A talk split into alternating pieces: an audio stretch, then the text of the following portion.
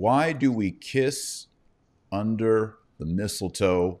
What is Advent? What is the Christmas tree? Are these pagan things that we do as Catholics?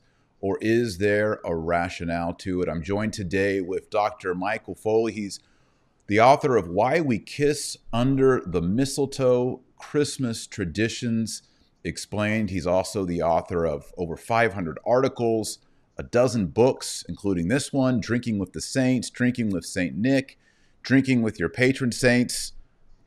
Dr. Michael Foley, welcome to the podcast. How are you and happy Advent? Happy Advent, Taylor. Thanks for having me on. This is great. So um, I just became aware of this book, and I haven't read the whole thing, but I've been looking through it.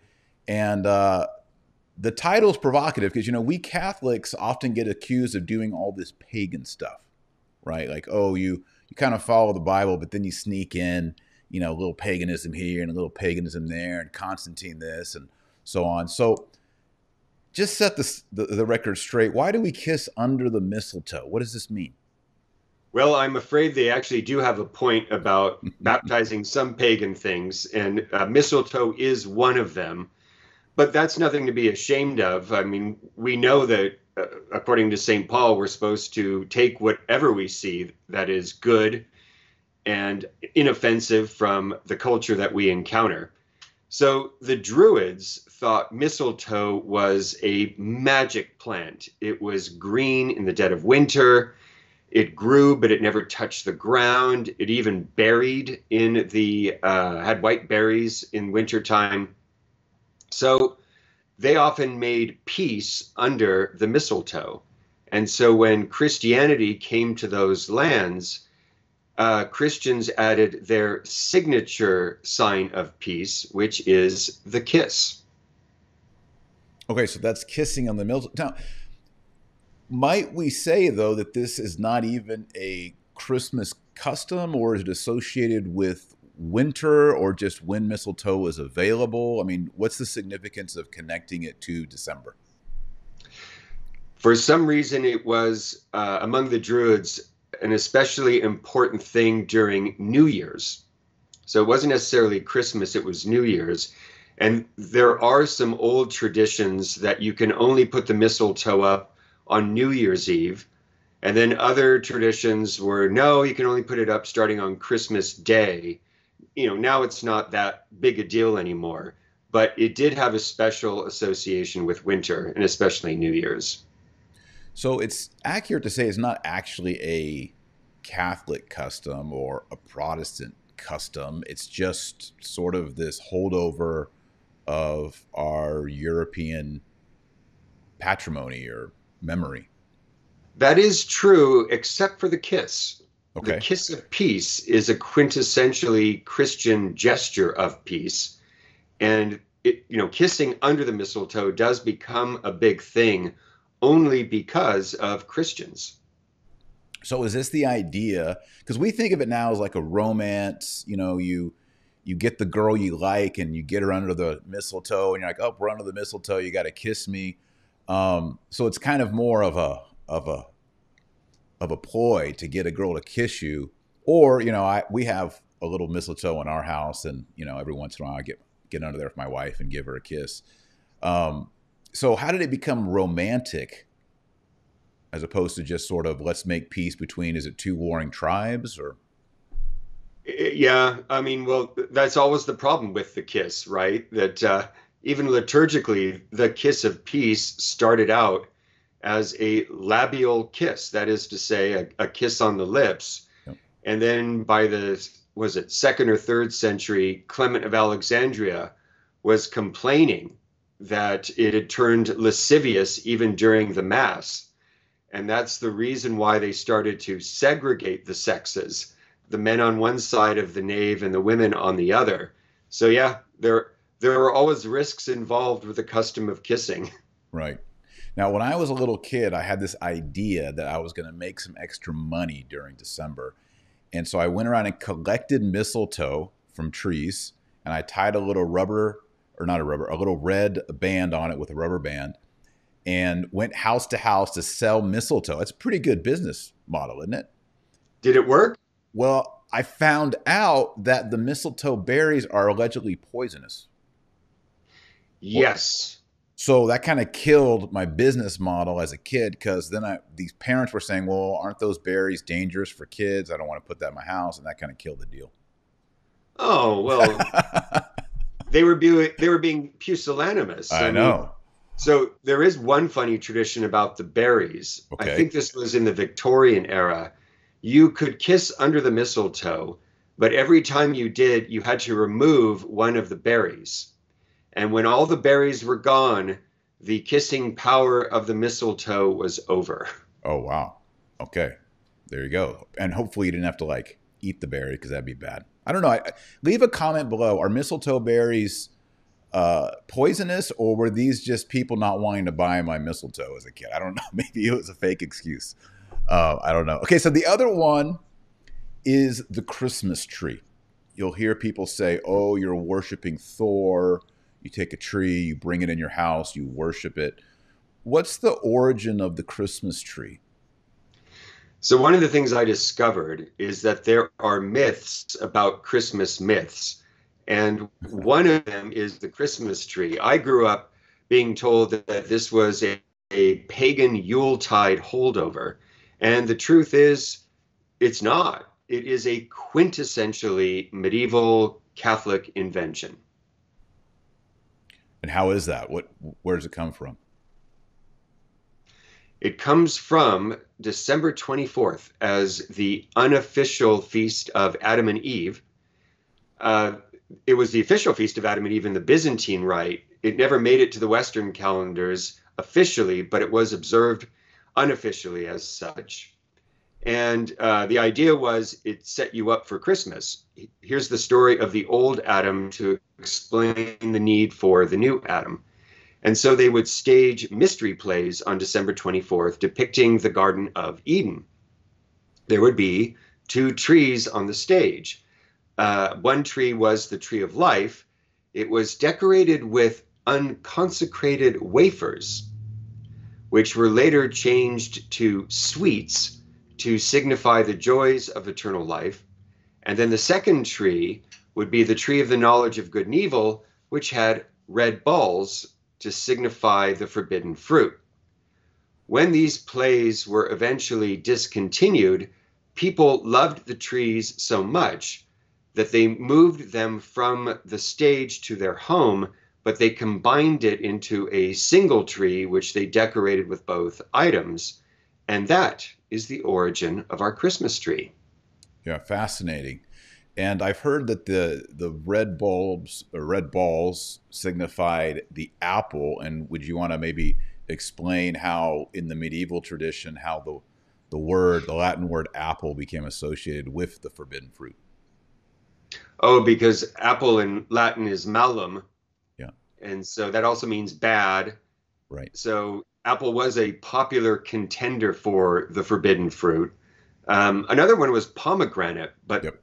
Same thing, red red ball. So the red ball can do double duty no matter what fruit you have in mind. Yeah, fascinating. It really is. So it's not about worshiping Thor, it's more to do with the origin story of Genesis, which was depicted on December 24th which is the feast of Adam and Eve. Now, I could have sworn, Dr. Foley, that I've seen in missals some reference to Adam and Eve on the 24th. Am I imagining something? Is there any Roman rite reference to that? Because I feel like I've seen that. It may have been in the commentary. Okay. Maybe there's something in the Roman martyrology, although I, I would be suspicious. Um, I do know that it was a Byzantine explicit feast but that it was never officially on any Western calendar. Okay, good. All right, well, let's move on to a topic that I'm very passionate about, and that is Saint Nicholas. Again, we'll have people say, "Oh, this is um, worshiping commercialism," which I think, and we would grant that you know the the Santa Claus with the Coca Cola red and all that is kind of the American commercialized. But what's the origin story on Saint Nicholas in relationship to Santa Claus?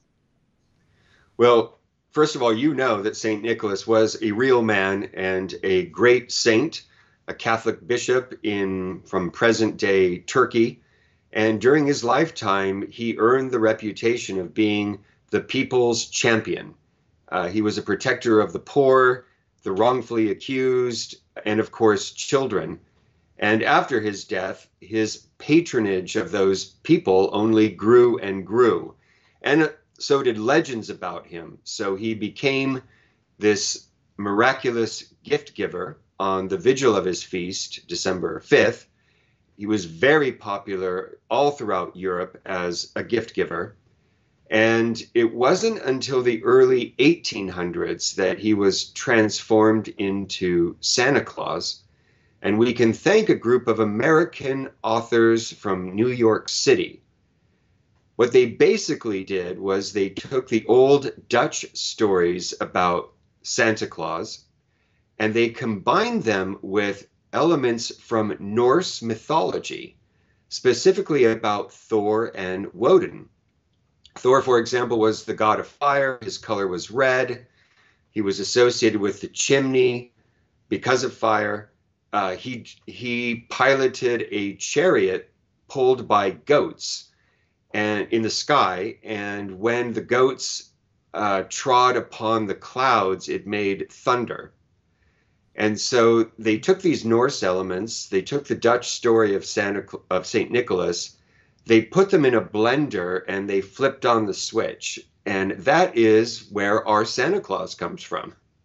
Yeah, so it seems that you know these were obviously Protestant Americans. They didn't have any uh, appreciation or category for a saint, Saint Nicholas. That that doesn't have any traction for them. So what they did is is they sort of created a comic book version of Saint Nicholas. Is that right? I don't know what their motives were. Washington Irving genuinely seems to have liked Saint Nicholas. He he speaks fondly of the stories about St. Nicholas in New York City at the time. Um, Clement Clark Moore was an Episcopalian uh, reverend and professor um, of a professor of classics, I believe, at at the Episcopalian Seminary in New York. He's the one who wrote "Twas the Night Before Christmas," which really added to the Christmas legend He's the first guy to identify eight reindeer in a sleigh. Um, but he kind of did it as a lark, and he actually published it anonymously because he didn't. He was a prestigious classics professor. He didn't want to be associated with this tripe, but his kids liked the story, and so. But then when it became a big hit later in his life, he said, "Yeah, I was the one that wrote that." All right, makes sense. Now, I've noticed that in Austria, there's not just Saint Nicholas who comes and brings gifts and says, "Are you being good? Are you being bad?" But there's also this fellow named Krampus. Did you get, do any study on Krampus? One of the big surprises in researching this book was the dark side of Christmas. Mm. A lot of regions of Europe have a very spooky sidekick to St. Nicholas. In Austria, you're right, it's Krampus, who is this demon uh, in the Czech Republic, the demon is called Chert. Um, in France, St. Nicholas is accompanied by Père Fouettard, which literally means father whipping. He was the innkeeper who had murdered and dismembered three boys that St. Nicholas miraculously remembered and brought back to life. And so the innkeeper's penance is to be his sidekick for all eternity. And the idea is St. Nicholas is such a kind man, he doesn't punish naughty children directly. Um, so the spooky sidekick sort of takes care of the naughty children. But there's a deeper theological point behind this, and it is that Nicholas has conquered evil. Uh, Nicholas is the patron who subdues the powers of evil and can, like God himself, even make good use of bad things, such as, you know, demons and murderers. Yeah, you know, maybe we should circle back on the St. Nicholas legend because there's two very interesting legends. Maybe you can comment on whether they're legitimate or not. One is the father with the three daughters, the poor father who the three daughters might have to go into prostitution, and Nicholas intervenes. I mean, there's another one that has a, a triple in it and that is the three boys who get murdered and placed in, I believe it's pickle barrels. You want to tell those stories? They're great stories. I tell these stories to my kids at night during December. They love it. They are great stories. And you asked about their accuracy. The first one about the daughters could, could I mean, the, the bottom line is we just don't know mm-hmm. which of these stories are true and which aren't. But the first story could very easily have been true because it was unfortunately common uh, in Nicholas's age that parents in destitution would be forced to sell their children either into prostitution or slavery. There are other patristic saints that actually mention seeing this as they walked by a slave auction and how traumatized they were to see this. So this was a, an unfortunately common thing. And so when Nicholas threw bags of money, you know, either down the chimney or through the window to save three daughters from prostitution, um, it could very well have been the case. The original story, though, also adds an important note about discretion. He did not throw three bags all at once he threw one bag of, of money through the, the man's window to see what the man would do with the money. And if the man was just going to sort of, you know, throw a party and not take care of his daughters, he wasn't going to give the guy any more money. But he saw that the man used the money properly as a dowry for his eldest daughter, and that saved her from prostitution. When he saw that, then he threw the second bag. The man saved the second daughter, and then he threw the third bag to save the man's third daughter. Yeah, that makes sense. I never thought of it that way. Okay, now what about the three murdered kids in the pickle barrel? Now that's a that's a tall tale. Okay. Um, so, and the way it migrated is really weird. It could be because of uh, bad medieval art that that story was invented, because the earliest account we have is Nicholas saving three military officers who were unjustly accused of murder. And he personally appealed to Constantine and got them, uh, uh, you know, uh, exonerated. But they were often portrayed in medieval art uh, in a circular jailed window. So you picture like three males in a circle with uh. the ah. bars, and somehow that morphed into three youths in a pickle barrel. now we have a tradition in our family of the pickle ornament. Do you cover this in the book? Um, I only learned about this after the book came out, but now it seems like everyone's talking about the pickle. Uh, it's crazy. It's a, so it's a German custom, right? I've heard two different origin stories. One is it relates to the pickle barrel story that there's an extra ornament on the tree of the pickle, which kind of harkens back to St. Nicholas and the three murdered boys in the pickle barrel who get resurrected by Nicholas. And so the other story I heard had something to do with World War II and a pickle. I'm, I can not quite remember the details on how that worked out, or maybe it was World War One. Um, but in our family, there's an extra ornament. It's a glass ornament a blown glass ornament, and it's a tiny little pickle. And what the parents do is they put the uh, pickle on the tree, and you either get an extra present or on New Year's Eve, we usually let the kids open one present early. But if you find the pickle, you're the first one to see the pickle on there, you get to have two presents. I don't know what the authentic tradition on this is, but there's this pickle. And I've mentioned it on my podcast before, and I can't believe, like you said, how many people. I thought we were like weird people that did this, but apparently, tons of people do the pickle. Absolutely. Um, you, you, can you can. I actually just recently bought some of these okay. because right. uh, okay. it hasn't been a part of our family tradition, but we're making it so. Okay. I, I, will say this much: it's not unusual to put food on the Christmas tree. I mean, you, have already got the wafers, the candy canes. Um, one of the things I discovered is animal crackers. The reason why animal crackers have the little string handles on the box is that they were designed to be a Christmas ornament. Is that right? Wow. That's amazing. Now, going back to this Krampus fellow, in the book, you also talk about other dark sides of Christmas, like witches and demons and all that. Maybe tell us some of those stories. It's amazing how many stories there are about witches, goblins, elves, which were originally scary creatures before they were tamed to make toys for Santa. Um, a lot of this is pre Christian pagan holdovers because winter was a scary time back in the day, right? It was food scarcity, uh, problems with getting heat, bitter cold, long nights. You know, we think of Halloween as the spooky season. For the pagans, Halloween was just opening day mm. of a very long and scary season, which would not end until the springtime. So this was the time when evil reigned. And so it's cool that we Christians celebrate Christmas in the dead of winter because the symbolism is very clear. The light pierces these nights of dread.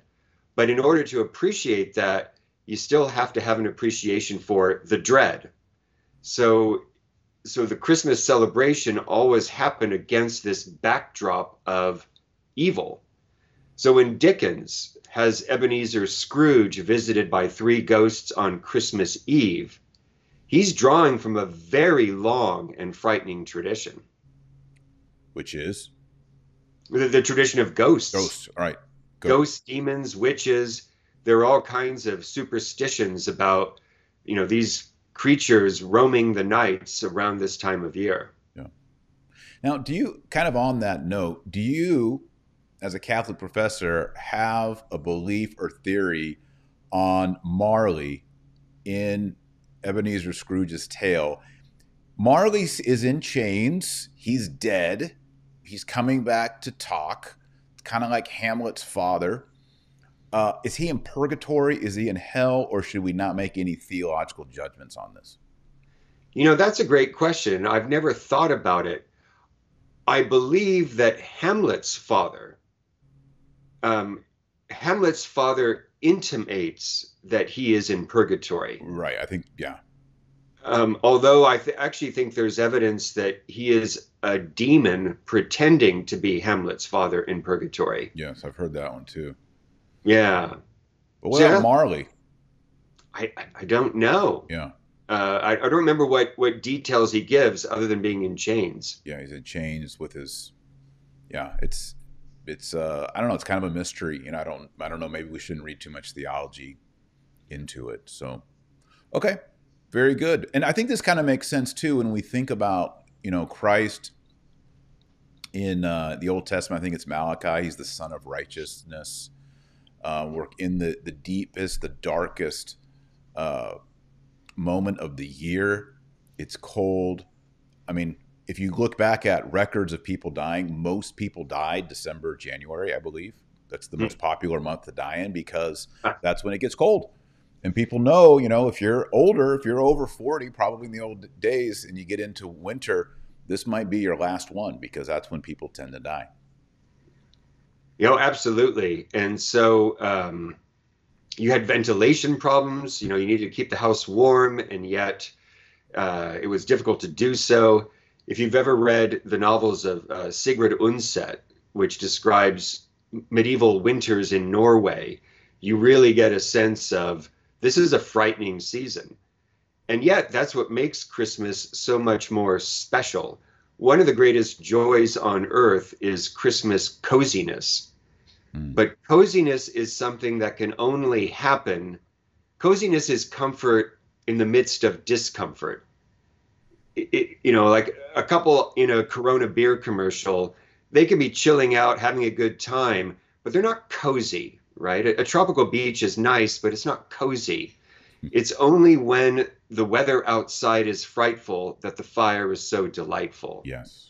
So it, it is that darkness, that bitterness that makes Christmas actually so so memorable and enjoyable.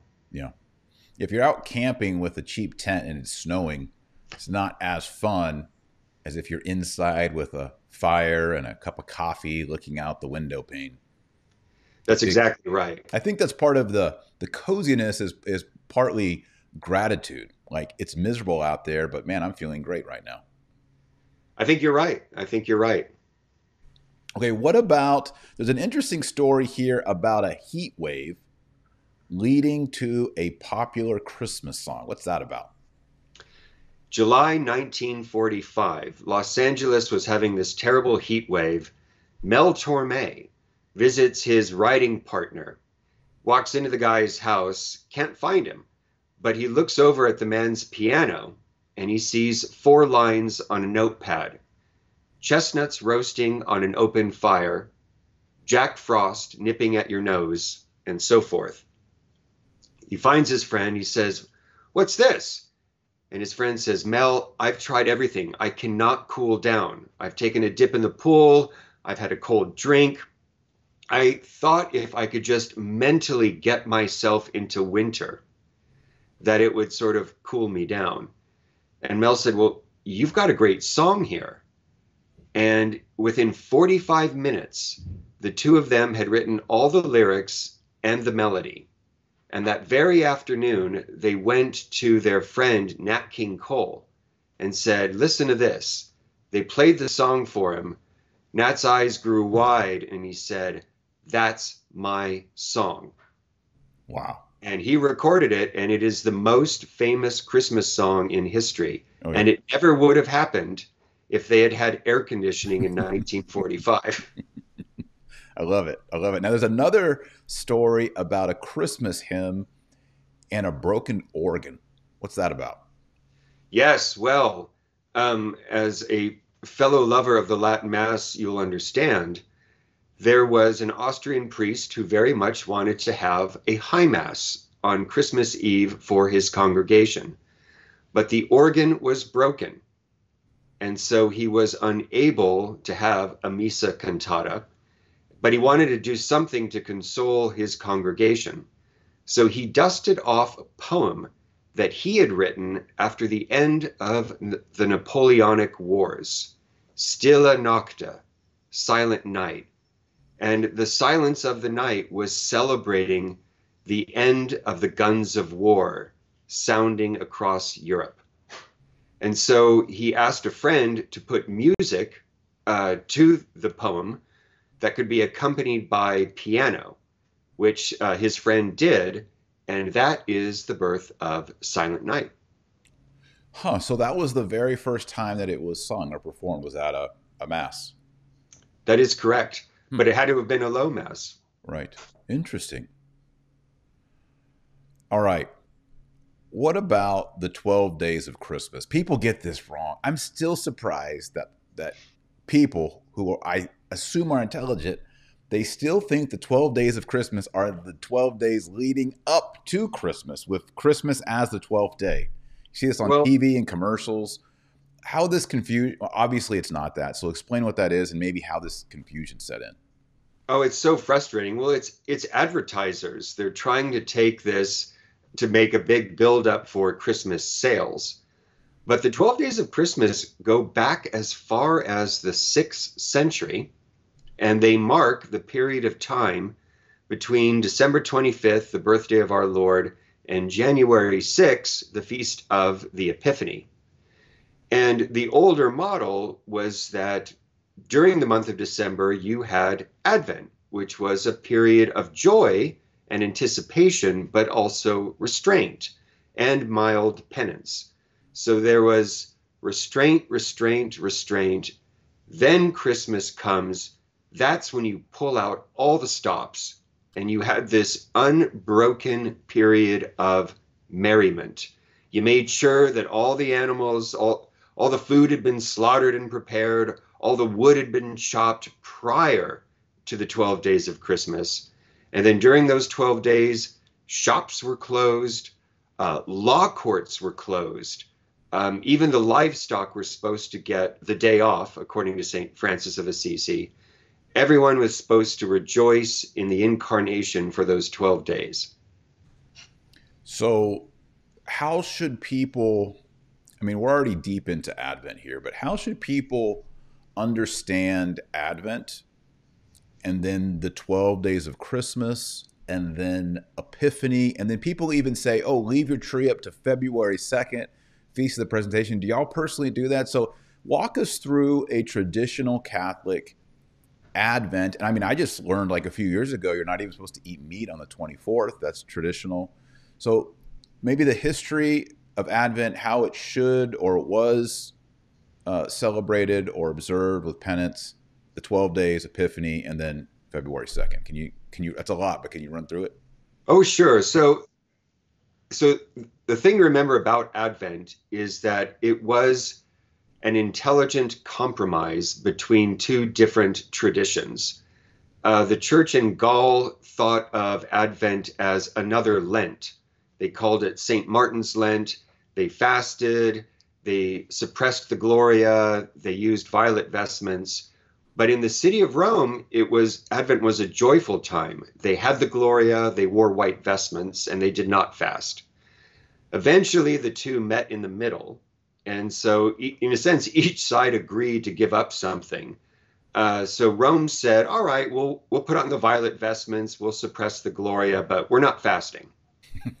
um, and the Gauls are like, "All right, fine, uh, but we're not doing white vestments." Um, so so there so Advent is kind of a brackish season. It, it's a mixture of different things, but it actually kind of makes sense. Um, on the one hand, if you know the Savior's coming, you're excited on the other hand, you realize, well, I got to get my house in order, right? So there is going to be some penance. It's not going to be a full on fast, um, but it there's there's an irrepressible joy about thinking about the coming of the Messiah, especially if you think of him coming as a babe in the manger.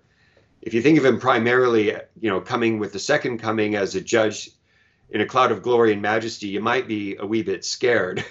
Um, but with with the Christmas celebration, Advent is this mixture of both feelings. Excellent, excellent. Okay, so we're kind of preparing, moving up to the 24th. The 24th is a vigil day. If you look yes, at if you look at like pre 55 Roman rite, it's a day of of meat abstinence, correct? That is correct. For most of church history, December 24th has been a day of fasting and total abstinence. Yes. Which is why, if you go around the world and you look at traditional Christmas Eve dinners, they are always meatless meals. Yes. Uh, the Italians make a huge deal about this. Some regions of Italy celebrate the Feast of the Seven Fishes. Yes. Other parts of Italy have a 12 course meal for the 12 apostles. Um, other parts of Europe, it's a particular fish. In Poland, for example, it's carp. Um, in uh, the south of France, it's a it's sort of a melange of escargot, vegetables, and different kinds of seafood. So yeah, it's really cool to see all the different options out there. That's amazing. Yeah. When I was in Prague this past summer, we had a tour guide, and someone in our group we were having lunch said, "How do y'all celebrate Christmas?" And the tour guide she was somewhat secular, but she said, "Oh, well, we always on Christmas Eve we have a big seafood," and she named all the stuff. I don't remember how to pronounce it, and I kind of I knew the answer. I said, "So why do y'all eat fish on on Christmas Eve?" She's like, "I don't know, but we always do." But it goes back to this idea because, I mean, Prague's a very Catholic city.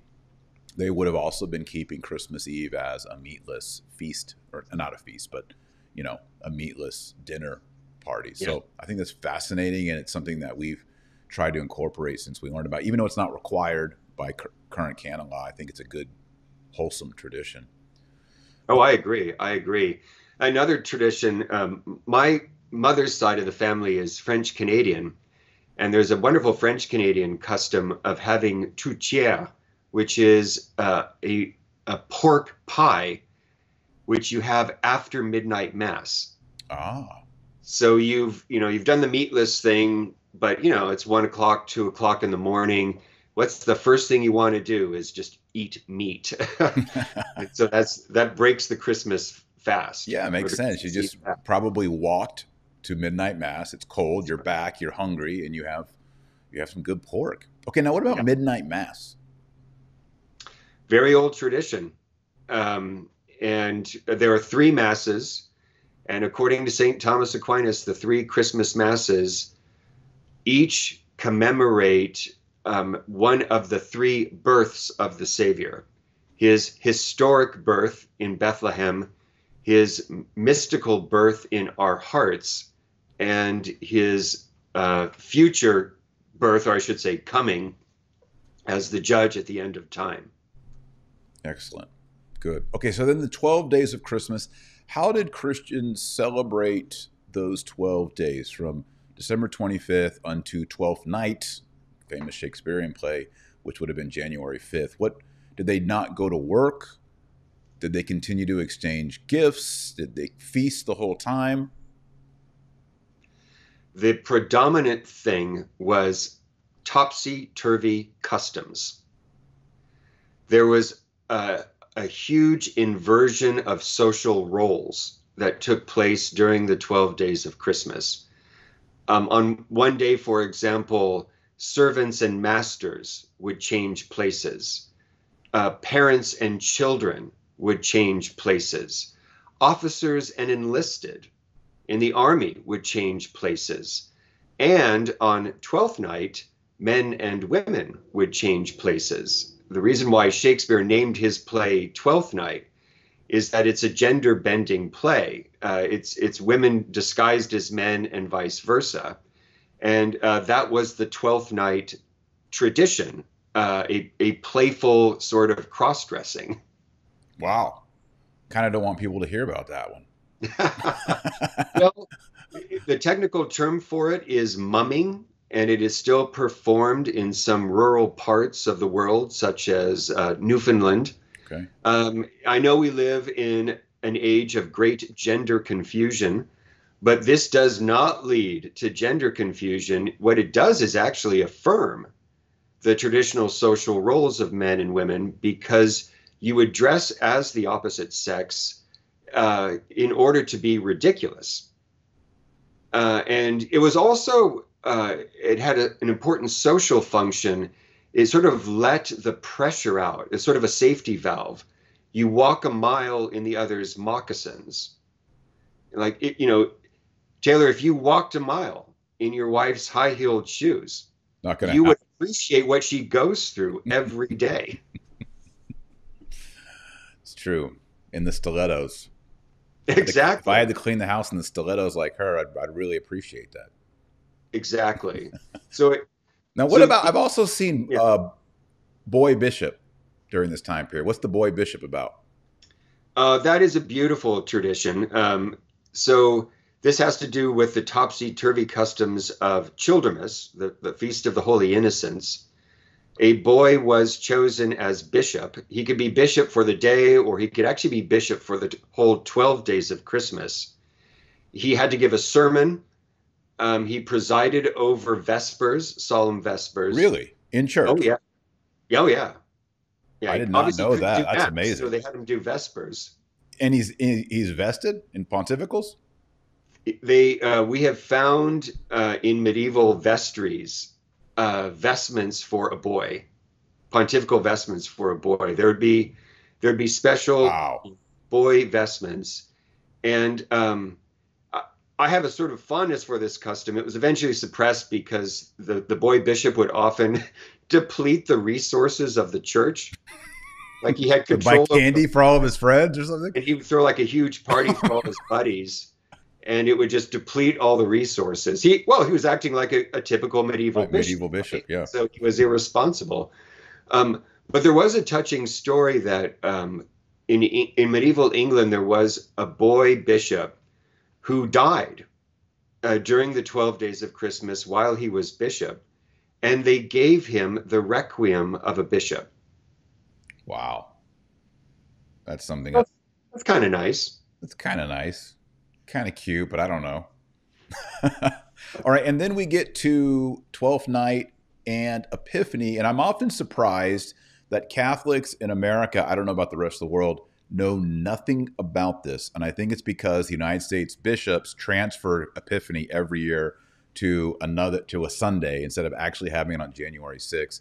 It's been totally obliterated. I wish the bishops would just keep it on the 6th and never transfer it because the traditions of Epiphany are just they're completely forgotten in America. Where you go to other places like England or even I found in uh, the Caribbean and in Latin American countries, they have all kinds of beautiful customs around the six. So so, what is that tradition of Epiphany in relationship to Christmas?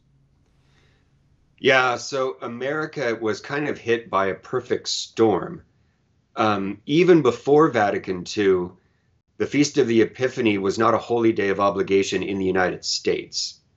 Uh, it was in Mexico and Canada, but for some reason, uh, the United and, and, across the world, as a matter of fact, for some reason, um, the United States got a dispensation from uh, it being a holy day of obligation. Like again, 100 years ago. So there's that. And then the modern Christmas, which leans heavily on the exchange of gifts on December 25th, is also going to have an impact. In Spanish speaking countries, the traditional day for the exchange of gifts is the Feast of the Epiphany. Um, and that makes sense because that's when the Magi gave gifts to the Christ child. Um, as I mentioned, my mother, French Canadian, they referred to Epiphany as Little Christmas. So the hmm. primary exchange of gifts would happen December 25th, but there was a secondary exchange of gifts on January 6th. So, um, but and you're right, there are so many beautiful Epiphany customs around the world, but they're not really well known in the United States. Yeah, our family was traveling a few years ago.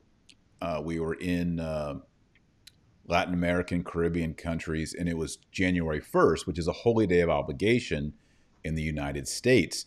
And I was a little nervous, Dr. Foley. I'm like, man, the Marshall family is going to not make a holy day of obligation. I was feeling kind of guilty. And then I checked in, and on that day, we were on an island, I can't remember which, and I Googled it, and it was an English protectorate. And for that island that we were at, January 1st was not a holy day of obligation, but January 6th was a holy day of obligation. And since we were there, we were exempted from the American. And man, I was just wiping my brow like, wow, we really skated close on that one and uh, dodged the bullet. So it's odd that in America, January 1st is a holy day, which is a hard day to hit. Especially if you if you stay up past midnight, you know, drinking champagne, and then you got to wake up the next morning, go to mass. I mean, that's a hard one. That is a hard one. Exactly. I'd rather have January 6th. Bishops, if you're watching, we would like January 6th as a holy day of obligation, not the first. Do you agree with that, Dr. Foley? I could I could get behind that yeah. maybe. or both. Yeah. Okay, so um, what would be a good custom? I think last question here. What would be a good custom that we can resurrect to honor the feast of the Epiphany? I know there's the house blessing custom, but is there something that families could do uh, that's a traditional epiphany for January 6th custom? I definitely recommend the blessing of chalk and then you, writing the initials of the three kings and the year of our Lord o- over the, the doorway. That's a beautiful custom, and you can your priest can bless that chalk easily for you. King's cake is the big thing, um, where you put a coin or a baby Jesus in a cake, and then whoever gets that piece is king for the day. That's a lot of fun. Uh, there are all kinds of festive foods and drinks as well. Um, there's a there's a hot mulled wine called lamb's wool. It's called lamb's wool because it's uh, it, it includes um, apples that have been peeled, and when they are bobbing in the mulled wine, they look like lamb's wool. So there there are all kinds of fun things you can do on the Feast of the Epiphany. Perfect. I like that. Yeah, we do the chalk. We get the our our parish fraternity of St. Peter blesses the chalk, and it's always available. And you bring it home, and the dad reads the prayers, and we put the the the initials of what is it, Casper, Melchior, and Balthazar, the year. Read the blessing over the house. It's a it's a great tradition.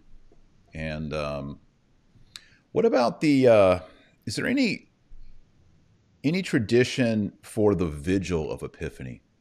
I've never even looked into that. So, is there something that people? I know there's all sorts of stuff on Christmas Eve, but what about Epiphany Eve? Is there anything that goes back in our tradition for that night? There is a special uh, liturgical. Um, there is a special mass for the vigil, but also I believe the blessing of Epiphany water is supposed to happen on the vigil of the feast and that is one intense blessing of water. I, I, I think it's about 45 minutes. Uh, it's a very elaborate ceremony. That water gets thoroughly blessed. Um, but aside from that, the Vigil of the Epiphany is Twelfth Night, and Twelfth Night is cross dressing. I'm just not down with that one, Dr. Foley. I mean, I, do I need to edit that out of this video? Uh, hey, people watch the Dr. Taylor Marshall podcast and learn about cross dressing, or what's it called? Mumming? Mumming, yeah. So mumming. we'll just call it people, mumming. People don't do that. I'm just saying, right? Don't don't do that. Don't do that. It's bad. All right. Dr. Michael Foley, please check out his book, Why We Kiss Under the Mistletoe Christmas Traditions Explained. He's also the author of a dozen books, including Drinking with the Saints, Drinking with St. Nick, Drinking with Your Patron Saints. Where can they get the Epiphany recipe for that drink you just, the lamb's wool? Is that in one of your books? It is in one of the books, yes. It's in Drinking with St. Nick. Okay. Yeah. Great. So uh, check out those books. Check out uh, Dr. Michael Foley. And you have a podcast too. Why don't you tell everyone about your podcast? My wife and I do a podcast, uh, Drinking with the Saints, which comes out every Thursday.